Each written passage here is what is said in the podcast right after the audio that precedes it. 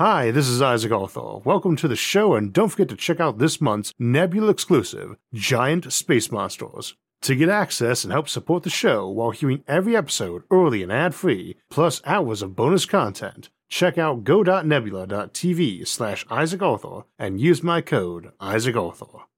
This episode is sponsored by Brilliant. This year, we're celebrating the 50th anniversary of mankind walking on the moon, less than a decade after Gagarin became the first to orbit Earth. The first human, anyway. It was a dog who made the first orbit. This episode comes out on April 11th, which is National Pet Day, so I thought it would be appropriate to take a look both at how our furry friends have helped us on the road to technology and what might be in store for them in the future. Animals, particularly our pets, play quite a large role in humanity's rise, though often rather tragically, as was the case for Laika, a stray dog found wandering the streets of Moscow, who ended up being the first to orbit our pale blue dot, though she did not survive the trip. It's a sad reality that many critters have been sacrificed to scientific development, and while their loss has benefited humanity quite a lot, they are rarely acknowledged for that contribution. The silver lining is that many of our pets have enjoyed far happier and longer lives as a result of this knowledge too, and as we'll see today, might reap many more benefits down the road. Needless to say, pets have brought a lot of happiness to our lives, and research indicates they extend those lives and help with stress and anxiety too. Certainly, they've been a source of inspiration for many folks as well, Indeed, it's a rare episode that gets written on this channel without my cat Prospero making an appearance at my desk and influencing my writing. However, back in the days of yore, they were much more directly involved in our day to day survival. Indeed, while fire, spears, bows, and arrows often get touted as our big force technologies, dogs deserve inclusion on that list, joining us prior to agriculture and being invaluable as pack animals, hunting aids, and nighttime sentries against predators. Cats joined us soon thereafter and began protecting our stored crops from vermin and us from a lot of illnesses transmitted that way. I don't think I'd be exaggerating to say that our pets have been a huge influence on our civilization, and indeed the development of animal domestication has a pretty good pa on being one of the late era filters we have discussed as a factor in the Fermi paradox, without which advanced technology might not develop on other worlds. I think most would acknowledge pets' importance in the past, when they were primarily working animals, but their role in the future is a bit more debatable, as we don't really need them anymore for specific tasks like guarding our hoards or grain stores. Even jobs like seeing eye dogs or sniffing out leads for law enforcement will presumably be replaced by task built machines in the future. Though, as we'll see today, there are many ways they might continue in such roles or find new ones. However, some of those domesticated animals we don't primarily keep as pets may soon be replaced by synthetic meat. While I suspect they won't object, the pig and the cow might not find much place for themselves in such a world. This raises the very interesting question of exactly what a pet is and what we mean by that concept. I've heard folks say that cats and dogs weren't all pets in the past because they were working for their living, but that strikes me as creating a false dichotomy and a bad definition. Our ancestors lived on the margins of survival and expected their young and elderly to work, and also their furry friends. It hardly diminishes the relationship because it was pragmatic, nor does it imply my relationships with my cats, a necessity for keeping rodents away in a rural area like mine, is somehow less affectionate. My friends on the force who have canine partners dote on those dogs, and my friends who use a horse to get around their farms, where walking and driving isn't always ideal, certainly love those horses. Many of our ancestors praised or outright worshipped animals, in large part because of their utility and aid in survival. The child or grandparent who helps the family with chores and support is typically lauded for such contribution, not viewed as a mere useful tool. So clearly, being useful and earning your keep does not disqualify an animal from being a pet, nor is a lack of a job likely to see such critters disappear from our households. There was a noticeable dip in horse ownership between a century ago, when there were 20 million horses in the United States, and 60 years ago, when it dropped to a mere 4.5 million, as every house got a car and every farm a tractor. But there are 9 million horses today, and that growth is even more significant when you consider that it's concentrated in rural areas where owning a horse is still practical, while much of our population growth during that time has been in urban areas where you can't keep a horse. Obviously, lots of folks just love horses. So, what is a pet? We've often joked, half seriously, that if we ever develop a super intelligent machine that was friendly or benevolent toward humans, we might end up as pets ourselves, kept around primarily for entertainment. Of course, an AI might keep more traditional pets too, something we don't see too much in fiction, with the very noteworthy exception of Spot, Commander Data's pet cat in Star Trek, Interestingly, one of only two main characters who seem to keep a pet in that franchise, the other being Porthos, Captain Archer's beagle in Star Trek Enterprise. Undoubtedly, this is mostly because animals can be a bit of a pain to work with on a set, and the writers found human pet interactions a bit mundane, what with a galaxy of M class planets to explore. But we do see pets in science fiction often enough, they just tend to either be alien, like the Tribbles from Star Trek, or robots themselves, and it's certainly plausible we might see rather exotic, maybe even alien, pets in the future, along with lower level AI in that role. Technically, a robot couldn't be a pet, using the strict definition I found in my dictionary, a tamed or domesticated animal, but I suspect we need not argue the point, here of all places, where definitions often need to be broadened or altered in discussion of the future. The relatively simple Tamagotchi electronic pet device has sold over 80 million units worldwide, and I doubt that any avid Tamagotchi owner would take it kindly if you said that their Tamagotchi wasn't a pet.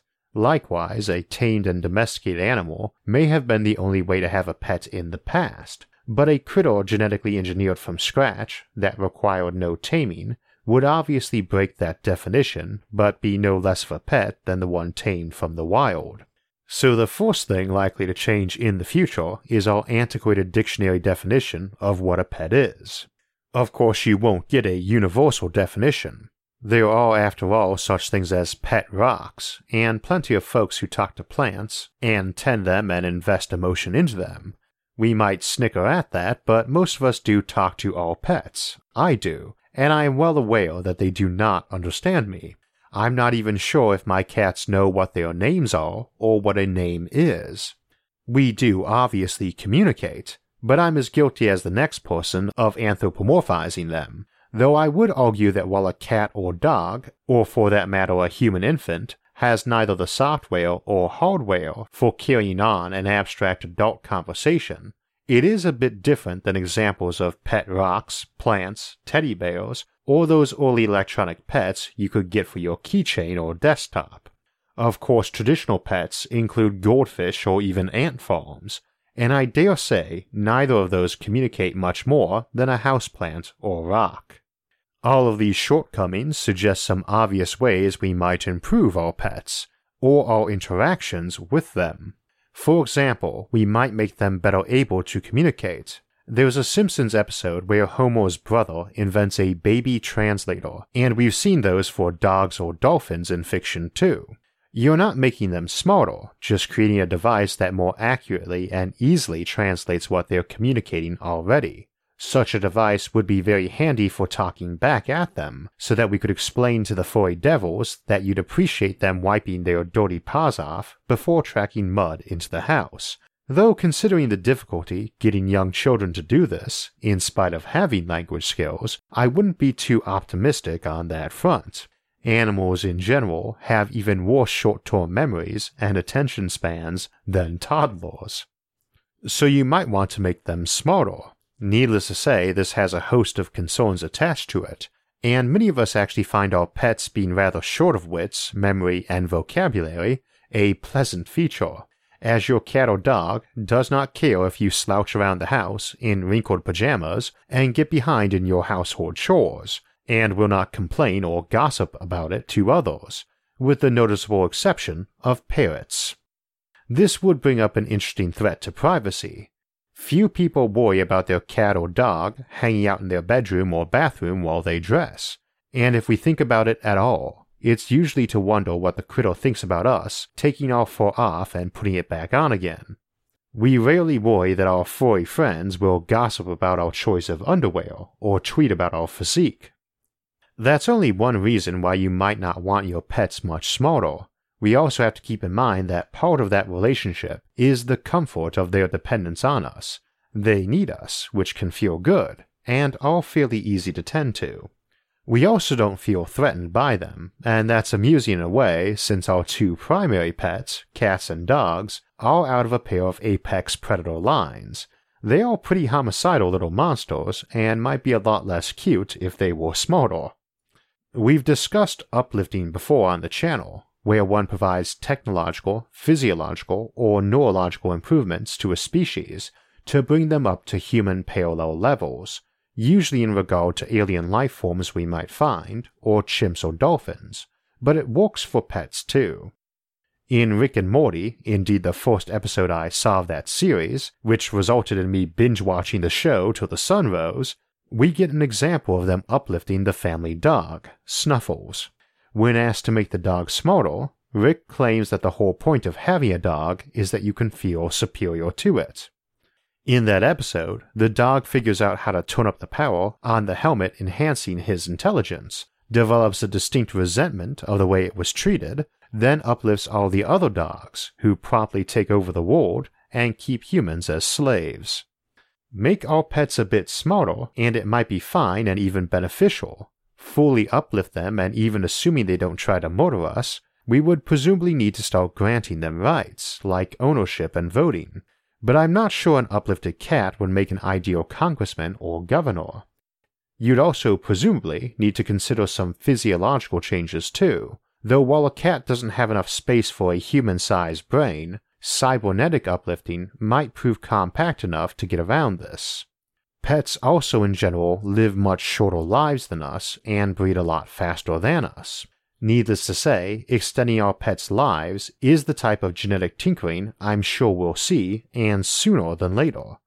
As we discussed in the science of aging, most of the techniques for extending our lives on the table will work just as well on other mammals, Life extension methods are likely to be expensive only in the early days, and will get cheaper after they've been around for a while and the original patents expire. Indeed, since the regulatory barriers are lower, it's quite probable we'll have life extension medications and techniques for animals before we have them for people, particularly for lab rats. We are already into cloning our pets, so this is merely a logical extension of that. A lot of us have gone through many pets over the decades as we outlive them, often generations of the same family pet. We might run around as a kid with a dog and go to our final rest with its many times great grandchild at our side when finally the role is reversed and they outlive us. Many folks do worry about their pets and take measures to make sure a friend or family member will adopt them later, and certainly someone who is taking the effort to extend their pet's lifetime is likely to make sure they are inherited along with other priceless heirlooms. This, incidentally, is another pathway for future pets, albeit less organic ones. Thinking on fictional examples of pets, one that often comes to mind is the witch's cat or wizard's familiar, smaller than normal animals, often longer lived, and with whom there is some extended bond for communication, perhaps even enabling their person to see out their eyes or hear with their ears, an example of where fantasy might have nailed the future on the head better than science fiction. I can easily imagine people having pets augmented like this, technologically rather than magically, of course, maintaining that bond with the pet for many decades or even centuries. However, it makes me think of another common trope of fantasy intelligent magical items, heroes with swords or staffs or so on that are conscious and can talk to them. It's quite likely humanity will hesitate to ever create a human level artificial intelligence, but we might routinely create ones on a level with our pets, or even close to but not quite human. In early science fiction, we often saw humanoid robots, whereas we've tended to develop them rather inhuman in form instead.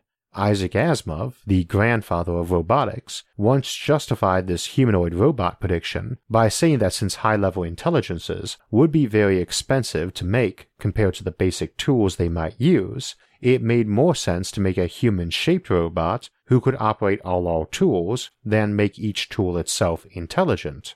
Thus far, that's often not proven to be so. Computers and software are hardly cheap, but the tools they might use often aren't either, and so we are more likely to make an automated tractor than a robot to run a regular one. Since a certain amount of intelligence and versatility would be handy, both for our interaction with it and for its ability to do its job, I'd not be surprised if we saw almost every complex device in the future have a certain amount of intelligence it's quite likely we'd see intelligent houses, able to interact with you and with other stupider devices around the home, and also intelligent vehicles, where safety and a perception of safety will require advanced capabilities. In both cases, people are likely to want something they can actually chat with, too, but we're unlikely to need or want something fully human in intelligence, and as we get into other devices, something on the pet level might be preferable. I don't really need a super smart lawnmower, but some basic intelligence there might be handy, and watching the thing race around the lawn chasing squirrels or playing with your dog or kid might be something folks would like, assuming it does not attempt to actually mow them. Regardless, if you have something like a smart car that is durable and self repairing, able to drive itself and either see to its own repairs or report them and get permission to drive to the mechanic, it would almost inevitably be viewed as a cherished pet. That self repair aspect, though, highlights the increasingly blurry line between the mechanical and the organic that we will probably see in our devices, ourselves, and our pets in the future. Long before the lawnmower, we did tend to use goats for trimming the lawn, and it's entirely possible that instead of a smart lawnmower, we might just get tinkered and augmented goats in that role, Indeed, as we discussed with artificial intelligence, one of the three main pathways for getting AI is to emulate an existing human mind rather than trying to program every line of code, or create an empty, naive learning machine that would need a lot of monitoring and guidance. This is hardly limited to human minds, and as with life extension technology, early work of this sort is likely to use animals, not humans, anyway. Personally, I think it would be rather morbid and gross to harvest a goat brain and wire it into a lawnmower, but a digitally emulated goat mind, tweaked and loaded into one, might do rather well and be happy at that. In the same way, we've occasionally suggested the artificial intelligence running a spaceship might be modeled on the mind of a whale or dolphin. As we get better with genetic engineering, cybernetics, nanotech, and self repairing machines, that whole biological versus mechanical concept gets far more blurry. You might make a smarter dog or sentient car, and they might help you babysit your kids. You might give your kid a teddy bear who is their boon companion their whole life, watching them, teaching them, and protecting them, and might be passed on to their own children in turn one day, as we often do even now with cherished toys, the car that always drove you to school every morning, the cat who taught you to read, and maybe taught your grandfather too, the teddy bear with built in Gatling guns that made sure the monster under your bed was afraid to show its face, and the goat mower who always tagged along for your evening walks after dinner. The ethics of such things is maybe a bit dubious, but also not new, Many ethical challenges raised about technology are actually just minor variants of age old ones, and while some might object to tinkering with a goat to make it a more useful machine, they are several thousand years late to the party on that matter. Our techniques have obviously improved, but our ancestors very definitely and very intentionally messed with the flora and fauna around them to be more useful. If you're ever in doubt about that, just take a picture of a poodle and a wolf side by side, or look up the history of a lot of primary food crops, jump in a time machine with a bag of carrots, and folks will ask why they are orange. Whether or not all this tinkering is ethical, and that certainly should be considered on a case by case basis, it's also not a new moral dilemma. Of course, our ancestors usually didn't worry about the morality of it much, or at least didn't record such debates, perhaps because the process tended to be very slow and incremental. There are many more options on the table for pets once we consider using high tech modification. Fiction has shown us a lot of alien pets, one of my favorites being the fire lizards of Anne McCaffrey's Dragon Riders of Pern series, small, fire breathing critters of modest intelligence and telepathy who are later engineered into full blown dragons. Such options are on the table for us, installing technological telepathy or even creating a genetic or cybernetic hybrid able to genuinely breathe fire, though I don't know if you'd want something like that living in your house, with its valuable and flammable objects and persons. Any number of mythological critters might be spawned from labs. Thinking back on the virtual and electronic pets that we mentioned earlier, you might have purely digital companions who live in the virtual landscapes and worlds that are likely to accumulate on our future computer networks. See the Virtual Worlds episode from a few months back for details. It is easy to imagine that folks might have a virtual castle somewhere with entirely virtual pets, who hardly need to worry about normal biological limitations, and who can presumably be every bit as real and conscious as us or our cats. You could ride around on your virtual dragon because physics and aerodynamics and economic considerations of feeding it will be of no concern. Indeed, you might tend to take your flesh and blood pets with you into these virtual worlds. Your dog or cat might enjoy running around virtual worlds as much as you do, and if you transition to a post biological existence in a digital world, you bring them with you, like some Egyptian pharaoh of yore having their pets and household mummified for the post mortal world, but presumably more effectively. In previous episodes, we've talked about how if generation ships or space habitats get crowded on long voyages, we might see folks go on ice or upload their minds to digital layers of the ship to make more room for new people. It's presumably even easier to simulate a landscape that Rover will enjoy. As we often say here, the digital versus biological concern is often presented as the distinguishing characteristic of what sort of entity or person we are discussing, but is really just the substrate thereon, hardly irrelevant, but not really any more important as a trait than if the house they live in is made of wood, brick, or stone. The same presumably applies to pets, maybe more so since they won't be prone to existential worries and dread, so I suspect we'll see them tag along with us to every new world and experience we visit or create, be it around distant stars or digital landscapes. All those billions and billions of worlds we'll one day forge, we will share with them, and all the other critters we evolved alongside or may one day make. In that regard, I'd say the future looks pretty bright for our furry friends, and the not so furry ones too. In the meantime, since this is National Pet Day, make sure to give your friend a good head rub and scratch on the ears. Much of what we discussed today focused on cognition and learning for our pets, and of course, learning is our main goal here too. One of the best approaches to that is to do it at your own pace, but to do it every day and I always do some sort of puzzle along with my morning coffee to get the brain warmed up for the day.